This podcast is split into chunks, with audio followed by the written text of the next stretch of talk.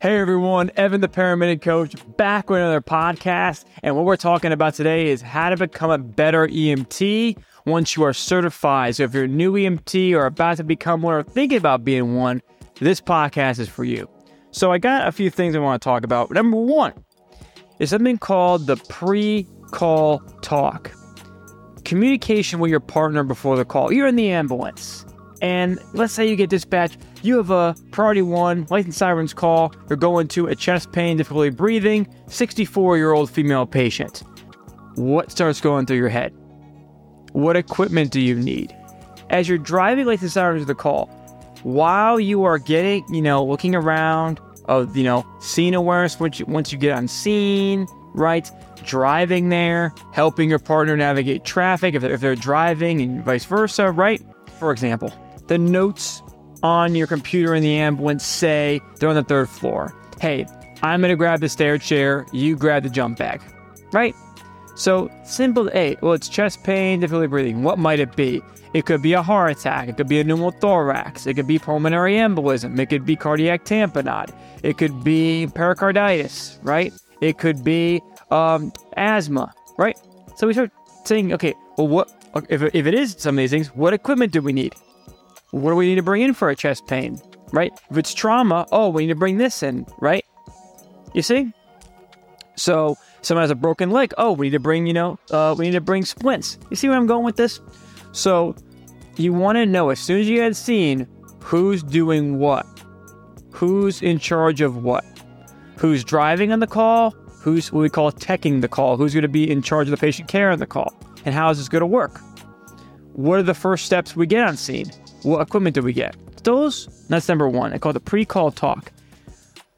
Without doing a pre call talk, and people that don't do this, especially if you have a new partnership or you know new providers, really anybody, they're not going to be in good communication. What ends up happening is that lack of communication shows to the family, shows to the patient, and you become you know kind of bewildered and all over the place. So you gotta be in constant communication before the call so you know what to expect once you're there. Secondly, as a new EMT, especially if you're thinking about becoming a paramedic, is what we call patient assessment skills.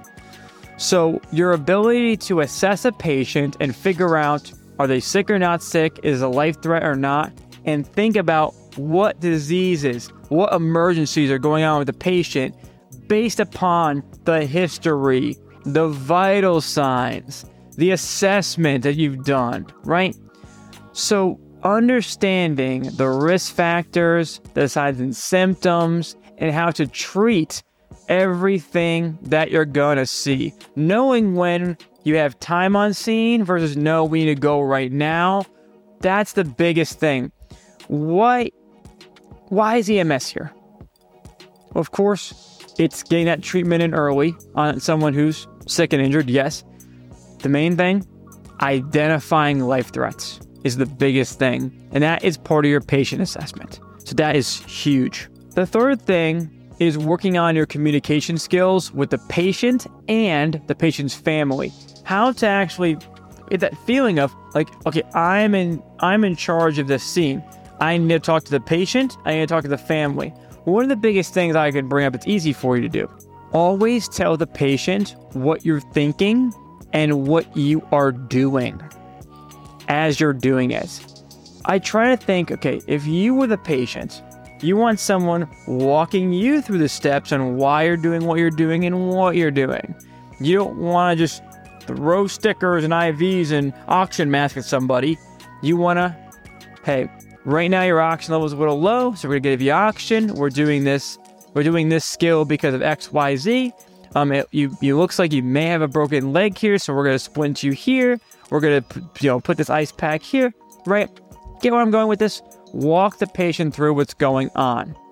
Let them know what's going on. Always be honest. Never lie to your patient. Number four, you go to a bariatric patient. And let's say you're unable to lift this patient from the bed or the ground to the stair chair or the stretcher. You need a bariatric ambulance or you need more hands. You need more help. This has to do with two things. Number four. One, always, always call for help early because that's going to help patient outcome. So if you have an idea, you get on the scene, oh, this is not look good. We probably need extra hands. Call in for the fire department. Call in for another ambulance, like a lift assist, right? Where you need lifting assistance because the patient is bariatric, or even if they're in an awkward situation and you need a certain rescue or whatever, right? The next piece is when to call ALS, advanced life support, when to call a paramedic because you're an EMT and you're like, wow, some scenarios for you I want to just at you to think about. You're very far away from the hospital and the patient's very sick or very injured, right?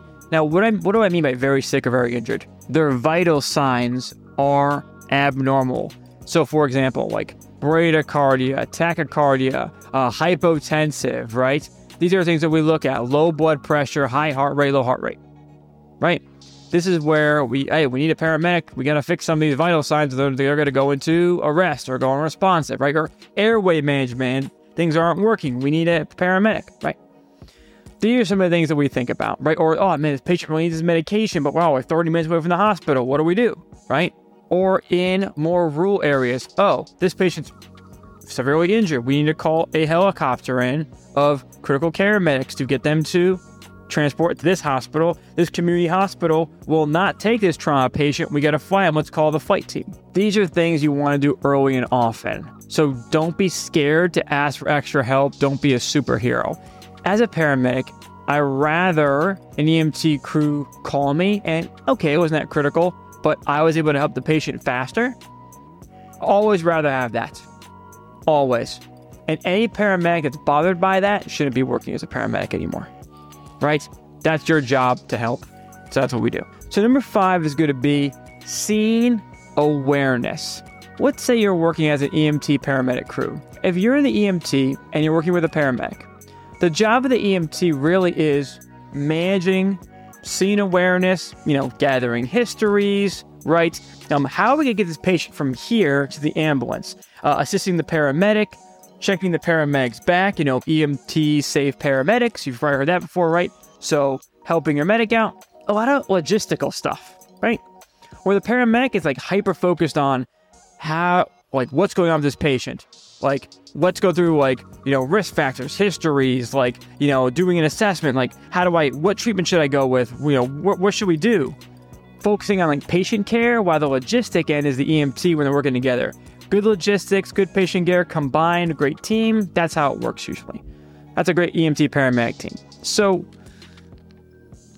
when we're a new emt you want to get really skillful at lifting and moving patients, right? Getting really good at assisting your paramedic.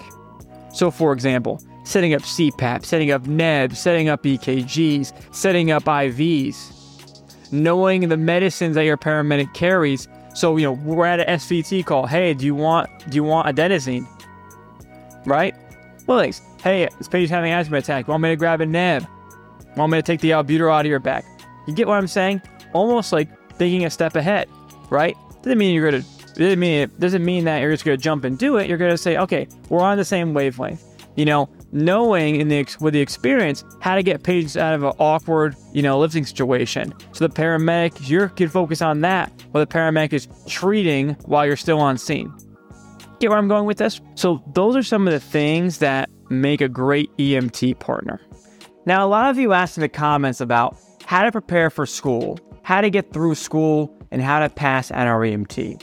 The first link in the description is a study tool that I give to all my students to accomplish all of that.